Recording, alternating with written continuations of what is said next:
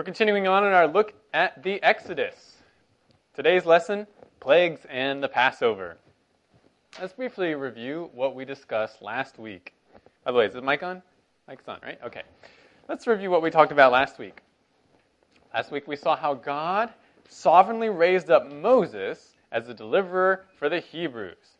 And at first, Moses seemed like the perfect deliverer. He had the powerful position and the righteous desire to free all the Hebrew slaves. But why didn't Moses' plan of deliverance work?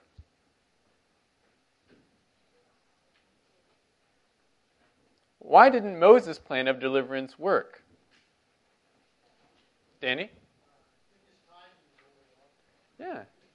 Yeah, it, his, it wasn't God's timing. He had a plan. It was, involved murdering an Egyptian and starting something like a revolution.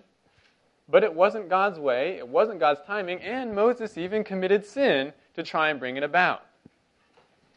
And this was not the way God was going to deliver Israel, and it did not work. Later, when God showed Moses how God actually intended to deliver the Israelites, Moses didn't want to take part, believing himself ill-fitted, completely ill-fitted for the job. But God didn't tell Moses, no, Moses, you're perfect for the job. You're a great person. You really are skilled, and you just don't know it. Have confidence in yourself. What does God tell Moses instead?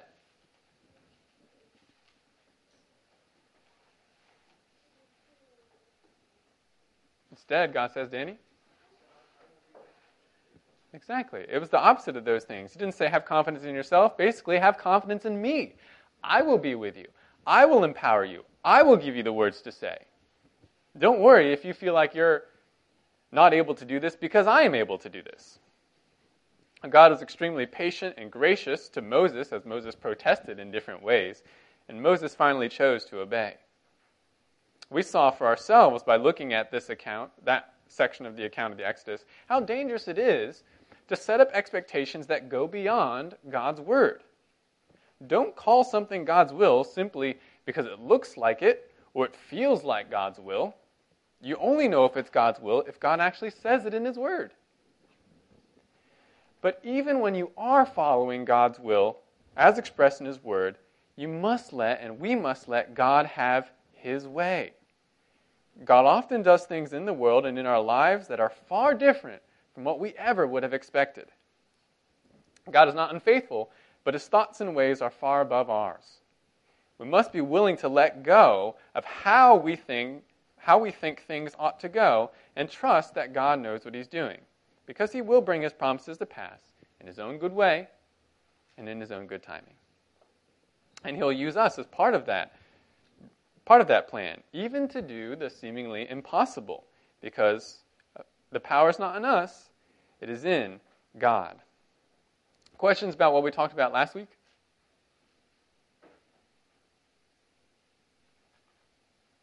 Okay, well, let's now examine God's real mode of deliverance. We're going to be covering a lot of ground today, Exodus seven to Exodus twelve, so be ready to move at a little bit of a brisk pace. Much of what we discuss will be in summary fashion, but we will look more closely at a couple of passages. Our outline will be to, first, look at Moses' confrontation with Pharaoh, resulting in the first plague on Egypt. Then we'll briefly catalog the ten plagues and what those plagues had to do with Egyptian gods. And then third, we'll look more closely at the last plague and consider its connection, or consider the connection between the Passover lamb and Jesus. Let's pray. Father, you are the great God. Lord, I pray that you would bring us back to what is full reality, the reality that goes beyond what our simply our senses can sense, Lord. You rule, you reign, you are eternal, and this world is passing away, and all will appear before you in the judgment. Lord, thank you that you've provided a way for us. Thank you that you foreshadowed that, even in what you did with the Israelites in Egypt. In Jesus' name, amen. We pick up the historical account of the Exodus in chapter seven, verse eight. So please open your Bibles and turn there. As you turn there, let me fill in some background between what happened last time we saw Moses and what's happening now. After God appeared to Moses in the burning bush, Moses set out with his family for Egypt and met Aaron along the way. Moses and Aaron then came to Egypt and passed on the news of God's coming deliverance to the Hebrew elders and showed them the miraculous signs that God had given to Moses. Then Aaron and Moses came before Pharaoh and asked that the Israelites might be granted leave to journey three days into the wilderness and hold a feast to God. Pharaoh not only refused to let the Hebrews go, he used the occasion to, to accuse the Hebrews of laziness, and therefore it made their lives even harder. He decreed that the Hebrews would no longer have any straw for brick making. They'd have to go find that straw and gather it for themselves, but they had to make the same amount of bricks as they were making before, or else they would be punished. Hebrews were, there, were very distressed by this and complained against Moses and Aaron. And Moses cried out to God, wondering why God brought hardship instead of the salvation that he had promised. Once again, God was doing something that Moses did not expect. But God assured Moses that all was happening according to God's good plan. God reminded Moses that Pharaoh will not listen at first to their request. But because of that, God was going to display his power in judgment on Egypt. When God finished displaying his power, then Pharaoh would let the people go. That's our background. Let's look at verse eight in chapter seven, and we'll read to verse twenty-five. This is the account of the first miraculous plague. Now the Lord spoke to Moses and Aaron, saying, "When Pharaoh speaks to you, saying, 'Work a miracle,' then you shall say to Aaron, 'Take your staff and throw it down before Pharaoh, that it may become a serpent.'" So Moses and Aaron came to Pharaoh, and thus they did, just as the Lord had commanded. And Aaron threw his staff down before Pharaoh and his servants, and it became a serpent. Then Pharaoh also called for the wise men and the sorcerers, and they also, the magicians of Egypt, did the same with their secret arts. For each one threw down his staff, and they turned into serpents. But Aaron's staff swallowed up their staffs. Yet Pharaoh's heart was hardened, and he did not listen to them, as the Lord had said. Then the Lord said to Moses, "Pharaoh's heart is stubborn. He refuses to let the people go. Go to Pharaoh in the morning, as he is going out to the water, and station yourself to meet him on the bank of the Nile, and you shall take in your hand the staff that was turned into a serpent. You shall say to him, 'The Lord, the God of the Hebrews, sent me to you, saying, "Let my people go, that they may serve me in the wilderness." But behold, you have not listened until now. Thus says the Lord, by this you shall know that I am the Lord. Behold, I will strike the water that is in the Nile with the staff that is in my hand, and it will be turned to blood. The fish that are in the Nile will die, and the Nile will become foul, and the Egyptians will find difficulty in drinking water from the Nile." Then the Lord said to Moses, "Say to Aaron, 'Take your staff, and stretch out your hand over the waters of Egypt, over the rivers, over their streams, and over their pools, and over all their reservoirs of water, that they may become blood. And there will be blood throughout all the land of Egypt, both in vessels of wood and in vessels of stone.'" So Moses and Aaron did, even as the Lord had commanded. And he lifted up the staff and struck the water that was in the Nile in the sight of Pharaoh and in the sight of the servants, and all the water that was in the Nile was turned to blood. The fish that were in the Nile died, and the Nile became foul, so that the Egyptians could not drink water from the Nile, and the blood was through all the land of Egypt. But the magicians of Egypt did the same with their secret arts. And Pharaoh's heart was hardened, and he did not listen to them, as the Lord had said. And then Pharaoh turned and went into his house with no concern, even for this. So all the Egyptians dug around the Nile for water to drink, for they could not drink of the water of the Nile. Seven days passed after the Lord had struck the Nile.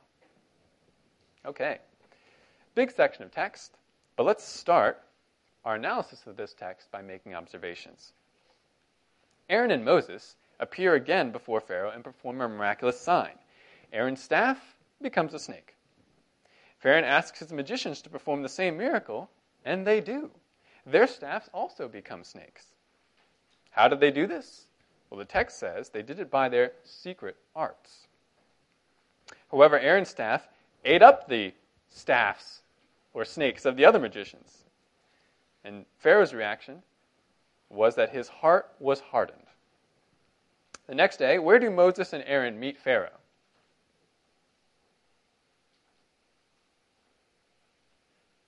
Where did they meet Pharaoh? on the banks of the Nile. This apparently was a, a regular thing that Pharaoh did, going out to the Nile each day. Could be to bathe, but probably as a part of some ritual. They meet Pharaoh there. Aaron stretches out the staff, and all the Nile's water and water available throughout Egypt turns to blood. As a result, the Nile starts to stink, and the fish in the Nile die, and finding water becomes difficult for the Egyptians.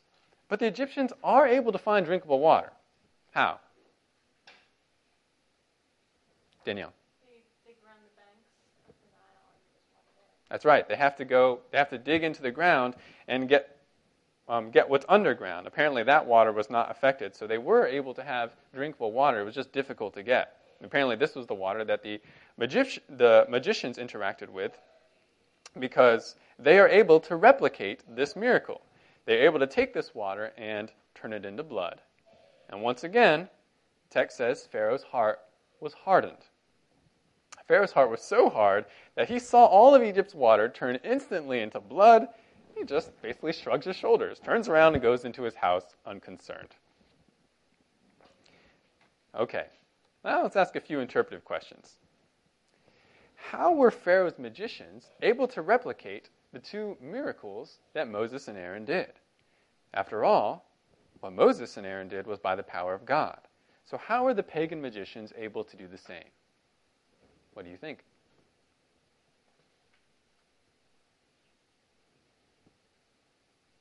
Yeah, Roy.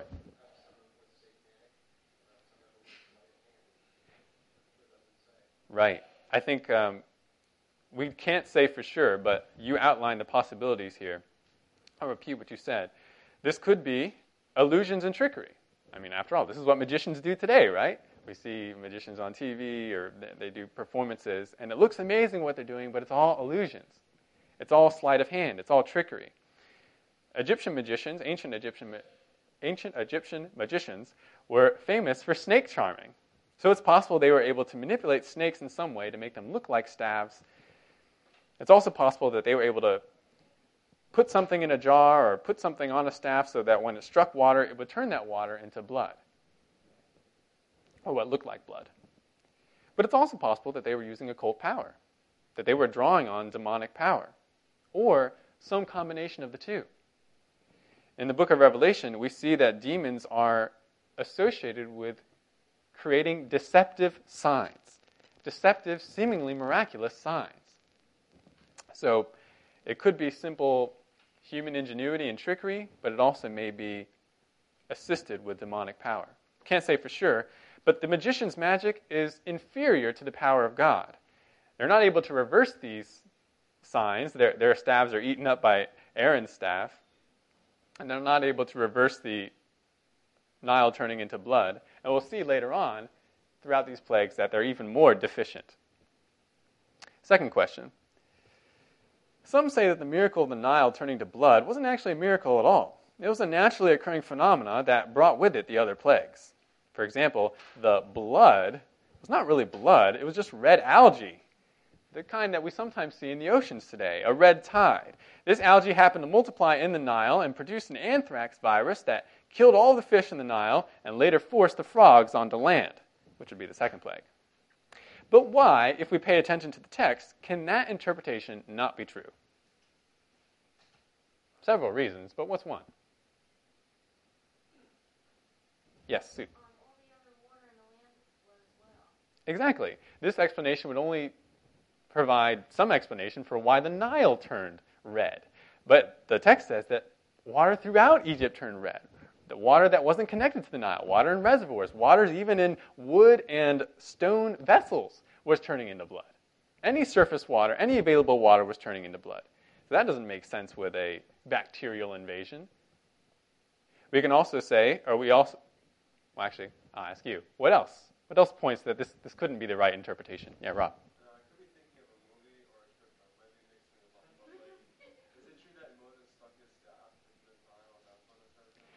Well, um, probably, or Moses or Aaron, but it says he used to strike the Nile.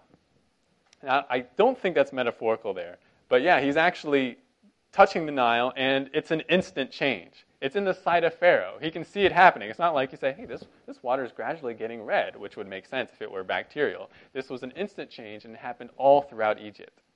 So that can't be a bacterial invasion. I think I had one more. Uh, oh, yeah, and the text calls it blood. And, there, and there's no wiggle room in the in the language for it, just red. It, it means blood. What were you going to say, Danielle? I was going to say, um, if, it is, if it was an algae bloom, does that make the water undrinkable? That's a good question. I'm not sure. Yeah. The, the explanation, as I understand it, would require that the bacteria does something special to kill the things in the water. Like, it's not just simply that the algae is there that would kill the fish, but it has to produce a virus that would kill the fish. So I'm inclined to think that just because the water is red doesn't necessarily make it toxic. So that's a good question, though. I have to look more into that. Anyways, so there's no need for us to question the miraculous nature of this or really any of the other plagues. This was not a simply, or what we see happen in Egypt is not simply a series of unfortunate events. These were wondrous and terrifying displays of God's power against the oppressors of Israel. One more question. Why blood? Why turn the water of Egypt into blood and not simply dry up the water or turn it into something else? What do you think?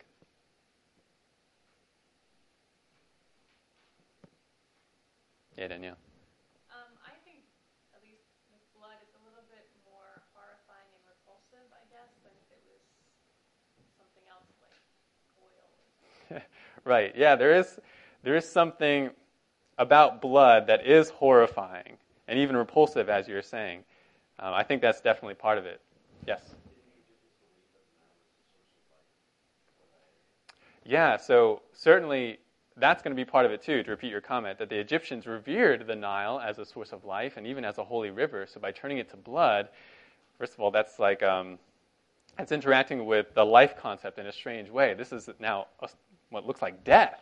This is this is not something that's alive, and everything that's in the Nile is dying. That's the opposite of what they thought the Nile would do. And also, um, I'm not exactly sure what they think about blood, but we don't, um, we wouldn't feel good about being near blood or getting blood on ourselves. It's like, um, not unclean, but something like that. It's like a, by the by the, the Nile turning into blood, it's been putrefied. And that's the opposite of holiness. I think there's something else there, though. Those, those are definitely, I think, good reasons for, or they are reasonable considerations for why the Nile is turning into blood, but I think there's also an aspect of vengeance here. That God is not simply showing that the river is unholy or doing something horrifying with the water, but blood, I believe we can infer that blood is a sign of vengeance on behalf of the Hebrews. Because you remember, the Egyptians spilled the blood of the Hebrews. Not only with the policy calling for the murder of the infant boys, but also in how they beat and supplied very harsh working conditions for the Hebrews. Many probably died under those circumstances. And this was a recompense. This was a sign of judgment. The reason I suggest this is because we see something similar at the end of human history. Revelation sixteen, six to seven, during the bowl judgments, it says this. Then the third angel poured out his bowl into the rivers and the springs of waters, and they became blood. And I heard the angel of the waters saying, Righteous are you, who are and who were, O Holy One, because you judge these things. For they poured out the blood of saints and prophets, and you have given them blood to drink. They deserve it. And I heard the altar saying, Yes, O Lord God, the Almighty, true and righteous are your judgments. So a number of reasons that probably that the that the Lord chose to turn the Nile and the waters of Egypt into blood, but certainly would have been horrifying. Could you imagine living next to or, or being in a situation where all the water around you turned to blood? So this is plague number one. Water in Egypt turns to blood. But let's now look at the rest of the plagues. Yes, Danny?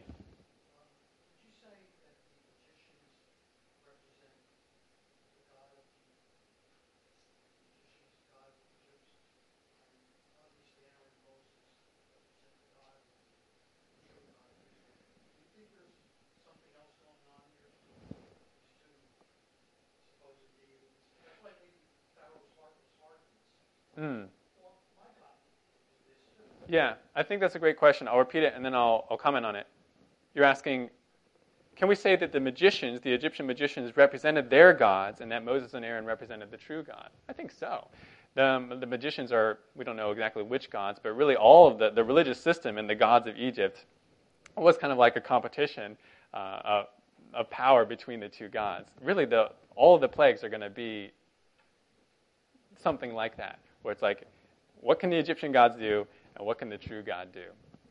And I think you're right. Part of how, part of the reason why Pharaoh hardens his heart is he says, oh, magicians can do the same thing. I'm not really afraid of this God. But even later on, when the magicians are not able to do it, he's still he's still like, well, I'm not gonna I'm not gonna let the people go. And it's a good comment though. Let's now look at the rest of the plagues. If you should have gotten a handout for today's class, a big grid.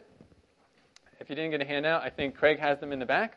We're going to be using that now as we skim our way through the other plagues, noting some pieces of information that we can fill in on this chart. We're going to look at uh, chapters eight to eleven. We're going to look at what the plagues were, what each plague was, what was Pharaoh's response to that plague, what was the magician's response, if they do appear, and what Egyptian deity was connected to the plague. You may be asking, well, do these plagues indeed target Egyptian gods? Well, right before the last plague, plague ten, God says, Exodus twelve ten, against all the gods of Egypt I will execute judgments. I am the Lord. So in that plague, and, and likely the ones before it, God's judgments are not simply against the Egyptian people, but also against their gods. He's going to show, or he's going to target the realms and the aspects of the gods that are said to be directly controlled by the Egyptian gods. And through his judgments, God's going to show these gods to be false, and completely worthless, and powerless. Now our worksheet, it actually lists, I think, the, the deities already in that right column. Is that is that correct? Yeah. These are the ones supplied by answers in Genesis. But it's likely, you should know, it's likely that more than one deity is in view with each judgment. You see, there were many, many gods in ancient Egypt. One estimate is that there were more than fourteen hundred. Lots of gods. And multiple gods were often associated with the same thing. For instance, there were many gods associated with the Nile. There are many goddesses associated with fertility. So when there's a judgment on a certain aspect of Egyptian life, it's actually hitting multiple gods. Some deities were, though, were, were very popular at certain times, very important. We'll pay attention to those deities, ones that you've probably heard of before, like Ra, Isis. But even beyond particular deities, with these judgments, there's an attack on Egyptian religion itself. Because Egyptian religion centers on a concept called Ma'at, or Ma'at, or Ma'at. What is Ma'at? Well, Ma'at refers to harmony, order, balance. For you to be a righteous Egyptian, you were, or what determined whether you were righteous was whether you maintained and promoted Ma'at in your personal life, in your family, and in the kingdom. You've got to promote order and balance. And the gods were supposed to do that too, Pharaoh included. They were responsible for the universe's Ma'at, maintaining order in Egypt and all the world, and holding back the forces of chaos. This is why it was really important to serve and please the gods, because if they were not properly served, then they could not or would not maintain the order of the universe. They would not maintain Ma'at. So we're going to see that the concept of Ma'at is completely destroyed by these judgments. There's total disorder in Egypt. This was both a national and a theological cataclysm. But we will pay attention to the particular deities as well as we go through. Let's fill in the row for the first plague. We've already looked at the passage that discusses that plague. The plague is listed there. Water turned to blood. Pharaoh's response, his heart was hardened. His heart was hardened. He paid no concern. His heart was hardened. The magician's response is that they also made the water turn to blood. They also made water turn to blood. Now, what Egyptian deity is being judged here? Well, among other deities of the Nile, we have the god Hapi. Picture of him there. Hapi was the god of the Nile's flood, also associated with fertility. He's depicted in blue often, also fat, and with male and female characteristics to emphasize his abundant and fertile nature. But after the first plague, Instead of the Nile bringing fertility, it's bringing death and uncleanness. There we have information on the first plague. Now let's look at the second plague. And you notice there are some verses listed here. We're going to read the verses as we go through each of these plagues. And I'll help you fill in information that's not in those verses, but the verses should give us a general idea to help us fill in the chart. Second plague, Exodus eight, verses five to seven. And that says, verse five, "Then the Lord said to Moses, say to Aaron, stretch out your hand with your staff over the rivers, over the streams, and over the pools, and make frogs come up on the land of Egypt. So Aaron stretched out his hand over the waters of Egypt, and the frogs came up and covered the land of Egypt. The magicians did the same with their secret arts, making frogs come up on the land of Egypt." Okay, let's fill in the chart. Let's, we've got a lot to cover, so we'll do this quickly. What was the plague? Frogs. We've got frogs coming up all over Egypt. What was Pharaoh's response? Well, it wasn't in the passage we read, but it's in the verses right after, so I'll help you fill it in. Pharaoh, at first, agrees to release the Hebrews if Moses will entreat God to remove the frogs. So he says, I will let you go. But when there was relief, verse fifteen, Pharaoh hardened his heart, and he did not listen to them, as the Lord had said.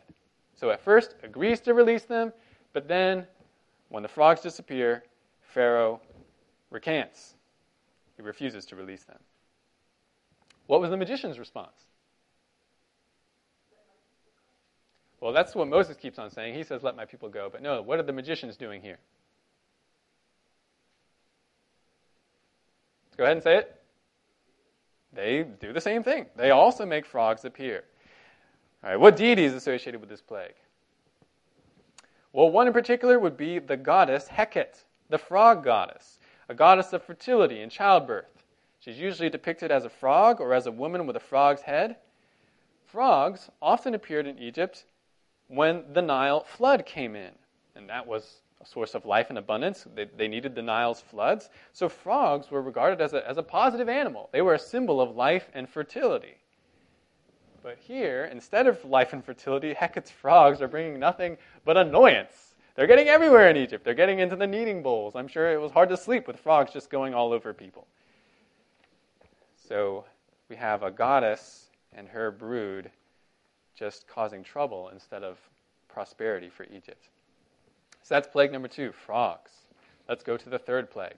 Exodus eight, verses sixteen to seventeen.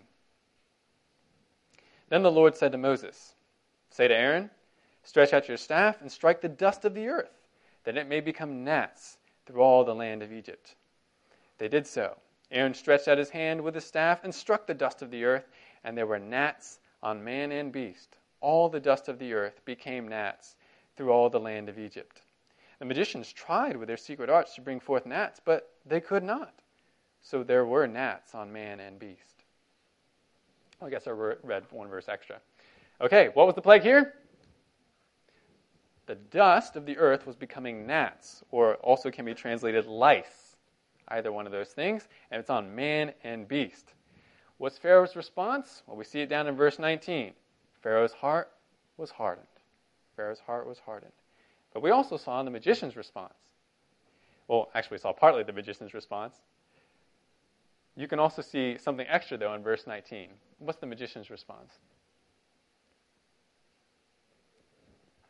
Um, somebody said it? Yeah, they try to do the same thing. They can't. And then in verse nineteen, they tell Pharaoh, this is the finger of God. Magicians try to do the same, they can't, and they conclude that this judgment was the finger of God. And now what gods are in mind in this plague? Well, again, there could be many, but two of them, two relevant gods, would be Geb and Hathor. I only have pictured one here, Geb. They were gods of the earth. The, and here we see the dust of the earth becoming a plague on the Egyptians. So, no thanks to the gods of the earth, the Egyptians are troubled by the dust of the earth. That's the third plague. Dust becoming gnats or lice. Now the fourth plague. Exodus eight, verses twenty to twenty-four. Let me read that. Now the Lord said to Moses, rise early in the morning and present yourself before Pharaoh as he comes out of the water, out to the water, and say to him, thus says the Lord, let my people go, that they may serve me. For if you do not let my people go, behold, I will send swarms of flies on you, and on your servants, and on your people, and into your houses. And the houses of the Egyptians will be full of swarms of flies, and also the ground on which they dwell. But on that day, I will set apart the land of Goshen, where my people are living, so that no swarms of flies will be there, in order that, in order that you may know that I, the Lord, am in the midst of the land. I will put a division between my people and your people. Tomorrow this sign will occur. Then the Lord did so, and there came great swarms of flies into the house of Pharaoh and the house of his servants, and the land was laid waste because of the swarms of flies in all the land of Egypt. Okay, the fourth plague is? Locusts? Not locusts yet. Flies, swarms of flies, or it could be mosquitoes. The Hebrew word could refer to either of those things. But swarms of flies or swarms of mosquitoes. How does Pharaoh respond? Well, we didn't see it in the text, but right afterwards, we see him do something similar to what he did with the frogs. He offers, or first, Pharaoh gives a compromise, or he suggests a compromise. You can sacrifice to your God, but do it in Egypt. Moses says, nope, we got to leave. Pharaoh then says, okay, I'll let you leave if you just get rid of these flies. But once that happened... Or once that happens, Pharaoh hardened his heart, the text says, and he did not let the people go. So he offered a compromise solution, then he gave in, but as soon as the flies were taken care of, he refused to let the people go. He hardened his heart. Magicians, they're not mentioned in this plague, so we don't have anything to write for them. What god is pictured here? Well, the worksheet lists the god Khepri, though I'm not really sure why, because Khepri, he was a A god, to be sure, with an insect aspect. His head was actually a scarab. It was actually a bug, the scarab beetle. But that that bug and his, his deityship was associated with the sun, not with really flies or mosquitoes. So I don't know if this really is the deity in mind here. We'll skip this one. Yeah, Leanne.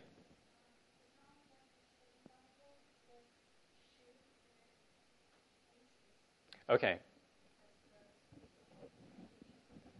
As the deities being um, targeted in this plague. Okay, I'll make comment on that. You mentioned that John MacArthur um, Study Bible lists Shu and Isis as the as the goddesses being targeted here, god and goddesses. If I remember correctly, Shu is the god of the air. So I guess that is a little bit associated. And Isis, she's the goddess of a number of things we'll talk about just a little bit later. Um, among other things, the goddess of health. And being bit by flies or being bit by mosquitoes is certainly not going to be very healthy for you and very annoying. So that those would be relevant deities there. Really, in these plagues, as I said, multiple deities are being affected. Multiple deities are being shown up by the judgments. Okay, that's the fourth plague. Now on to the fifth plague. Chapter nine, verses six to seven. Verse six. So the Lord did this thing on the next day, and all the livestock of Egypt died. But the livestock of the sons of Israel... But of the livestock of the sons of Israel, not one died. Pharaoh sent, and behold, there was not even one of the livestock of Israel dead. But the heart of Pharaoh was hardened, and he did not let the people go. All right, what is the plague here? Death of the livestock. Death of the Egyptian livestock, because none of the Hebrew livestock were affected. And this livestock, by the way, included more than cows. It was horses, donkeys, camels, sheep, and goats also. What was Pharaoh's response? His heart was hardened. His heart was hardened. The magicians, not mentioned in this passage again. What deity is featured? Well, among others, Hathor, very popular Egyptian goddess. The goddess Hathor, she was the goddess of the sky, of dance, of love, of beauty, of joy, motherhood, foreign lands, mining, music, and fertility. Lots of, lots of things she was supposedly ruler of. She's depicted often as a cow, or as a woman with cow horns. You can see her there, top right there, the big horns there with the sun disk in the middle. That's the goddess Hathor. But neither she nor any of the other gods are able to prevent the Egyptian livestock from dying. So there we have the fifth plague, the death of the Egyptian livestock. Yes, Emma? She's the goddess of a, no- a number of things. I'll try, yeah, I'll say them again. Sky, dance, love, beauty, joy, motherhood, foreign lands, mining, music, and fertility. For parallel, I think I read that when the Greeks encountered Egypt, they connected Hathor with Aphrodite. So she's she's a goddess similar in that way. But there's overlap between Hathor and Isis, as we'll see. Okay, that's the fifth plague. On to the sixth. Exodus ten, or Exodus nine, verses ten to twelve. It says, "So they took soot from a kiln and stood before Pharaoh, and Moses threw it toward the sky, and it became boils, breaking out with sores on man and beast. The magicians could not stand before Moses because of the boils, for the boils were on the magicians as well as on all the Egyptians. And the Lord hardened Pharaoh's heart, and he did not listen to them, just as the Lord had spoken to Moses." All right, what's the plague here? Boils. Boils slash sores on man and beast. Pustules, aching, oozing pustules on man and beast. Pharaoh's response says, the Lord hardened Pharaoh's heart. The Lord hardened Pharaoh's heart. We're seeing the magicians here again. What's the magician's response? That's right. Not only can they not do the, the plague, and they cannot reverse it, but they can't even stand up. They can't even stand before Moses or before Pharaoh because they've got these painful bores, uh, boils, these sores on them. So that's the magician's response. They can't even stand because of the boils. Isis is the featured deity here. Notice Isis looks very similar to Hathor over there. Isis, very, very popular goddess in Egypt. Goddess of health, marriage, and wisdom, among other aspects.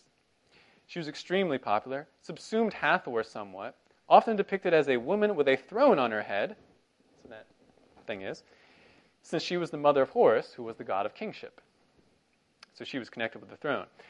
Isis, not only as a, god, as a goddess of health, certainly in mind here, but her priests and priestesses were also thought to be skilled healers.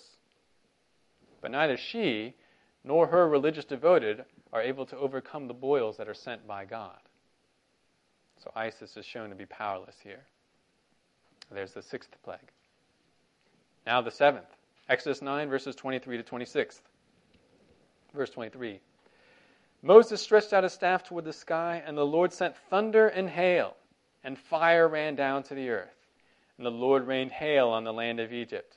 So there was hail and fire flashing continually in the midst of the hail, very severe, such as not been in all the land of Egypt since it had become a nation. The hail struck all that was in the field through all the land of Egypt, both man and beast. The hail also struck every plant of the field and shattered every tree of the field. Only in the land of Goshen, where the sons of Israel were, there was no hail." Okay, what's the sixth plague? A hailstorm. It says that there's hail and fire, but fire actually may mean lightning here. But we have hail and fire coming down on the Egyptians and on the Egyptian Uh, crops. It says all, all the plants of the field were destroyed. Now Pharaoh's response is interesting here. He at first confesses that God is righteous and he and his people are the sinful ones. Pharaoh also promises to send away the Hebrews to go do as they wish once Moses stops the storm. Moses knows that Pharaoh is being deceitful, that he's not truly changed in heart, but he does it anyways. He goes, entreats the Lord, the storm stops, and Pharaoh sins again and hardened his heart. He and his servants, verse thirty-four says, says that Pharaoh and his servants hardened their hearts. So magicians are part of those servants, so we can list their response there. They hardened their hearts along with Pharaoh. They hardened their hearts. What deity is in mind here? Again, we could say several, but one to highlight, the goddess Nut, goddess of the sky. Her body was actually supposed to be the sky, though she's sometimes depicted as a woman with a pot on her head, and sometimes as a cow. A lot of goddesses, Egyptian goddesses, they're, they're associated with cows. But Nut is totally unable, even as goddess of the sky, totally unable to protect the Egyptians from this traumatic hailstorm. Man and beast were killed and the crops were destroyed. That's the seventh plague. Now the eighth plague. At Exodus ten, twelve, and then we'll look at verses sixteen to twenty. Verse twelve, chapter ten. Then the Lord said to Moses, stretch out your hand over the land of Egypt for the locusts, that they may come up on the land of Egypt and eat every plant of the land, even all that the hail has left. Now there's a little aside in the plague of the hail, where it said the flax and the barley were destroyed in the hail, but there were some plants that had not, had not uh, grown yet, so that they weren't destroyed. The wheat and the spelt, they ripen about a month after those other crops, so apparently a month had gone by, and now these other plants are growing. And God says, bring the locusts. And then look at verse sixteen. Verse sixteen, then Pharaoh hurriedly called for Moses and Aaron, and he said, I have sinned against the Lord your God and against you. Now therefore please forgive my sin only this once, and make supplication to the Lord your God that he would only remove this death from me. He went He went out from Pharaoh and made supplication to the Lord. So the Lord shifted the wind to a very strong west wind, which took up the locusts and drove them into the Red Sea. Not one locust was left in all the territory of Egypt, but the Lord hardened Pharaoh's heart, and he did not let the sons of Israel go. Okay, so the plague here? A gigantic locust swarm. Every green thing, every fruit in the land of Egypt is eaten and destroyed. What's Pharaoh's response? Again, it's multifaceted here. Before the plague, before the section we read, he gives another compromise solution. He says, you can leave, but only the men. Leave the women and children behind. Moses says, nope, that's no good. Then after the plague, you saw, Pharaoh confesses his sin against Moses, or against God and against Moses. And he once again asks Moses to intercede. Moses does. And the Lord hardened Pharaoh's heart, and he wouldn't let the people of Israel go. So he offered a compromise solution. He promised to let the people of Israel go, but then he turned back on his promise. What's the magician's response? Well, here, they're not mentioned specifically, but Pharaoh's servants in general plead with Pharaoh, before the plague even came, to just let the Hebrews go, because Egypt is ruined. They say, don't you see that Egypt is ruined? So the magicians, along with the other servants, they plead with Pharaoh to just let the Hebrews go. Now, what God is in mind? What deity? Well, the worksheet lists Seth here, also known as Set. And they, they call him the god of vegetation, but when I looked him up, I didn't see any connection with vegetation. Set is the god of storms, deserts, chaos, and war. So perhaps as locusts and desert, maybe there's a connection there, but I don't know if he's really the correct deity to identify, so we'll skip that one as well. But no Egyptian deity, god or goddess, is able to stop these locusts. All plants are destroyed in Egypt. Now the ninth plague. Exodus ten, verses twenty-one to twenty-three, and then twenty-seven to twenty-nine. Look at verse twenty-one with me. Then the Lord said to Moses, stretch out your hand toward the sky, that there may be darkness over the land of Egypt, even a darkness which may be felt. So Moses stretched out his hand toward the sky, and there was thick darkness in all the land of Egypt for three days. They did not see one another, nor did anyone rise from his place for three days. But all the sons of Israel had light in their dwellings. Now down to verse twenty-seven. But the Lord hardened Pharaoh's heart, and he was not willing to let them go. Then Pharaoh said to him, get away from me! Beware, do not see my face again, for in the day you see my face you shall die. Moses said, you are right, I will never see your face again. All right, so this is the ninth plague. What is the plague? Darkness. A darkness that can be felt. The plague is darkness. Darkness that can be felt. After the plague, Pharaoh offers another compromise. You may go, but leave your flocks behind. Moses again refuses, and Pharaoh gets so angry, the Lord hardened Pharaoh's heart. He drove Moses from his presence, threatening to kill Moses if Moses appeared before him again.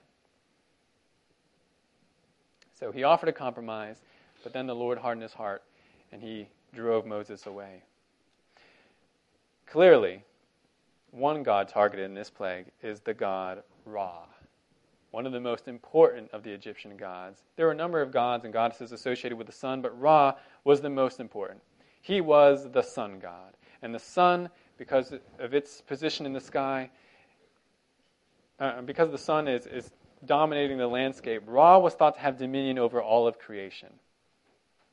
The Egyptians saw the sun as a, as a revered object. It represented light, warmth, and growth. But here in this plague, the sun was blotted out by the darkness. It was a huge blow to Ra and the Egyptians who trusted themselves, or who, who trusted the sun. And we have the ninth plague. And finally, the tenth. The tenth and final plague. We're actually just going to read the, the beginning part, because after the tenth plague, the people of Israel actually leave. And that's next week. But we will read the intro to this tenth plague. Look at Exodus eleven, verses four to nine. Verse four. Moses said, "Thus says the Lord, about midnight I am going into the midst of Egypt, and all the firstborn in the land of Egypt shall die, from the firstborn of the Pharaoh who sits on his throne, even to the firstborn of the slave girl who is behind the millstones, all the firstborn of the cattle as well. Moreover, there shall be a great cry in the land of Egypt, such as has not been before, and such shall never be again. But against any of the sons of Israel, a dog will not even bark, whether against man or beast, that you may understand how the Lord makes a distinction between Egypt and Israel. All these your servants will come to me and bow themselves before me, saying, 'Go out, you and all the people who follow you.' And after that, I will go out." And he went out from Pharaoh in hot anger. That's Moses. Then the Lord said to Moses, "Pharaoh will not listen to you, so that my wonders will be multiplied in the land of Egypt." So what's the final plague? Death of all firstborn, including the firstborn of cattle. You might be saying, "Wait, I thought the livestock are already dead. How can more of them die?" What do you think?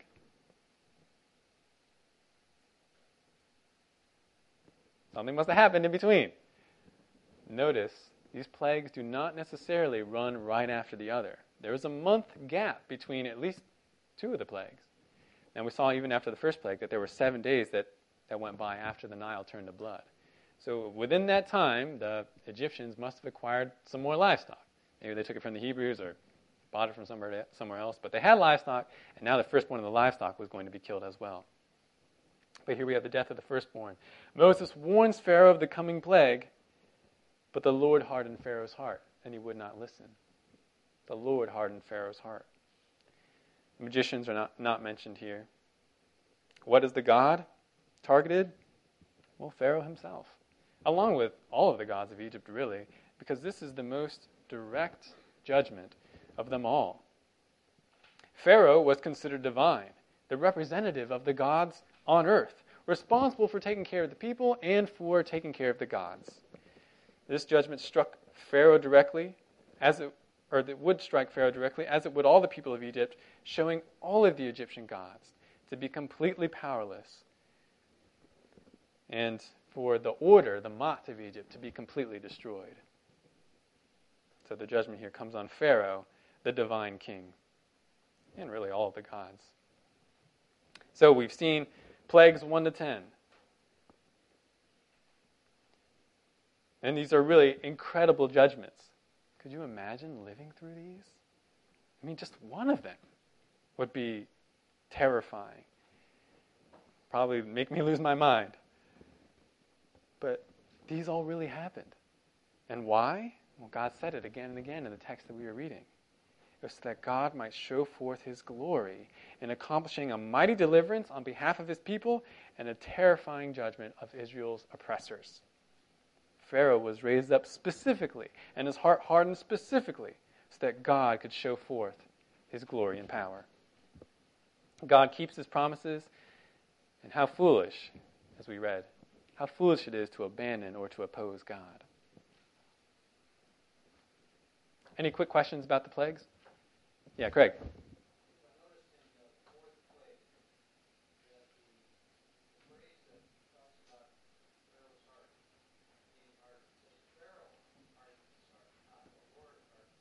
Yeah. That's a great question, Craig. You noted that with the fourth plague, and other plagues as well, it says that Pharaoh hardened his heart, even though other times it says the Lord hardened his heart. And even further, sometimes it says his heart was hardened. That's the passive voice, meaning that they don't tell you who's hardening his heart. What's the significance of that? Well, I think part of the significance is that we see the intersection of man's responsibility and God's sovereignty. These are not contradicting one another. This is not a paradox. They are both true. Who's responsible for not letting the people of Israel go? Well, Pharaoh is. Look, he's hardening his own heart. And yet we also see that this was God's sovereign will taking place. The Lord hardened Pharaoh's heart. So both of those things are happening there. And even here, and of course we see this throughout the rest of the Scriptures, there's that, there's that connection between uh, human responsibility and divine sovereignty. Any other quick questions? Okay. Before we end today, let's briefly consider the Passover. The Passover celebration that's instituted by God in connection with the tenth plague. Turn over to Exodus chapter twelve. We're going to read verses one to thirteen, as well as twenty-nine and thirty. This is where the Lord institutes this ritual. Verse one of chapter twelve. Now the Lord said to Moses and Aaron in the land of Egypt, "This month shall be the beginning of months for you. It is to be the first month of the year to you. Speak to all the congregation of Israel, saying, on the tenth of this month, they are each one to take a lamb for themselves, according to their father's households, a lamb for each household. Now if the household is too small for a lamb, then he and his neighbor nearest to his house are to take one according to the number of persons in them, according to what each man should eat. You are to divide the lamb. Your lamb shall be an unblemished male, a year old. You shall take it from the sheep or from the goats. You shall keep it until the fourteenth day of the same month. Then the whole assembly of the congregation of Israel is to kill it at twilight. Moreover, they shall take some of the blood and put it on the two doorposts and on the lintel of the houses in which they eat it. They shall eat the flesh that same night, roasted with fire. They shall eat it with unleavened bread and bitter herbs. Do not eat any of it raw or boiled at all with the water, but rather roasted with fire, both its head and its legs, along with its entrails. And you shall not leave any of it over until morning, but whatever is left of it until morning you shall burn with fire. Now you shall eat it in this manner, with your loins girded, your sandals on your feet, and your staff in your hand, and you shall eat in haste. It is the Lord's Passover. For I will go through the land of Egypt on that night, and will strike down all the firstborn in the land of Egypt, both man and beast, and against all the gods of Egypt I will execute judgments. I am the Lord. The blood shall be a sign for you on the houses where you live, and when I see the blood, I will pass over you, and no plague will befall you to destroy you when I strike the land of Egypt." Skip down to verse twenty-nine. "Now it came about at midnight that the Lord struck all the firstborn in the land of Egypt, from the firstborn of Pharaoh who sat on his throne to the firstborn of the captive who was in the dungeon, and all the firstborn of cattle. Pharaoh arose in the night, he and all his servants and all the Egyptians, and there was a great cry in Egypt, for there was no home, but there was not someone dead." We could say a lot about this passage. Well, let's just notice a few things because of our short time. What kind of animal was to be used for the Passover? A lamb, either the sheep or the goats. What kind of lamb? Unblemished and male, also a year old, but an unblemished male lamb. When was the animal to be killed? It says on the fourteenth day of the first month. The Passover celebration, or the Passover ritual, starts on the, the tenth. It says that's when you bring the lamb into your house, but you kill it on the fourteenth day. The blood of the animal was to be placed on the two doorposts and the lintel of the house, and when God sent his angel to destroy all the firstborn of Egypt, the angel would pass over the homes with the blood. Why did God tell the Hebrews to do this? Well, it was to serve as a memorial to the Hebrews of what God accomplished for them in Egypt, how God protected them and delivered them, not just from this plague, but from all the plagues that were coming on the Egyptians. You notice in the other passages that we read that God kept making an exception for the land of Israel. They were not struck with the plagues that came on Egypt. They didn't experience the judgments. So this was memorial to that, and particularly the tenth plague. But as you know, it was also a foreshadowing of what was to come. It wasn't just in Egypt that man would need blood to cover him and protect him from God's judgment. This has been a need since the fall, since Genesis three. The unblemished, unblemished Lamb of God, as John calls Jesus, was also slain on the fourteenth day of the first Hebrew month. He became a Passover lamb. He became the Passover lamb. And First Corinthians five makes the connection explicit. Speaking to believers, he says, Christ, our Passover lamb, has been sacrificed. Do we think the judgments on Egypt were bad? Those were just a taste of the full wrath of God. And we, and all people outside of Christ, if we're outside of Christ, we will experience that judgment unless we are covered by the blood of Jesus and delivered from our sins. But if we are in Christ, then we're like those Hebrews in the houses who have the blood on the doorways. We don't need to fear the judgment, the angel of death. God passes over us and instead brings us out to be with him, just like he brought the Israelites out. First Corinthians five does note, however, that if Christ is your Passover lamb, then you ought to celebrate the feast. We ought to celebrate the feast. And in that context, that meant not tol- tolerating leaven in your house. That is, unrepentant sin. Unrepentant sin in your lives. Unrepentant sin in the life of the church. We ought to be zealous enough for the Lord and caring enough about one another that we help each other put our habits of sin to death. Because in the Passover, you had unleavened bread. And in a figurative way, we celebrate the Passover of Christ by getting rid of the leaven in our household, getting rid of sin. And of course, he empowers us to do that by his Spirit. There's much more we can say about the Passover and the Passover lamb, but pretty much out of time today. Final comments or questions?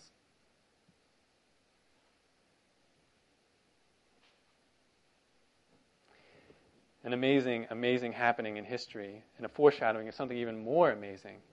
If you're in Christ, you've been covered by the Passover lamb. So thank the Lord for that. Meditate on that this morning. Take joy in that. But if you're not in Christ, then you're like Egypt, just getting ready for the judgment. Let's pray as we close. Father, Lord, sometimes we do lose sight of just how terrifying it is to be under your wrath. Lord, I thank you, myself and any others who believe in you, that that's not where we are anymore. That we are delivered, that sin no, has no power on us anymore, and we also are not going to suffer the penalty of sin because you suffered it. Your blood was shed. You covered us. You lifted us out from that so that when this reality fades, this world, and we encounter eternity, it will not be the eternity of torment. It will not be darkness. It will not be eternal pain. It will instead be eternal joy, eternal glory, eternal love, as we are brought to you as a bride, because you are loving, because you are great, and because you want to show forth your greatness. Lord, thank you. Thank you that you spared us from the judgment. You will... You, You will spare us from the tribulation when it comes. Then you will spare us from the final judgment on sin because of your Son, Jesus. Thank you.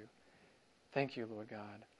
Enable us by your Spirit to celebrate the feast of the Passover in that figurative way, Lord. Not tolerating sin in our lives, getting rid of the leaven so that we can just enjoy you and that we can celebrate you as you ought to be celebrated. Lord, we want to celebrate you more this morning. Teach us by the preaching of your word. Remind us and encourage us by the singing that we will do in the service and the scripture reading. I pray that you bless our fellowship today. In Jesus' name, amen.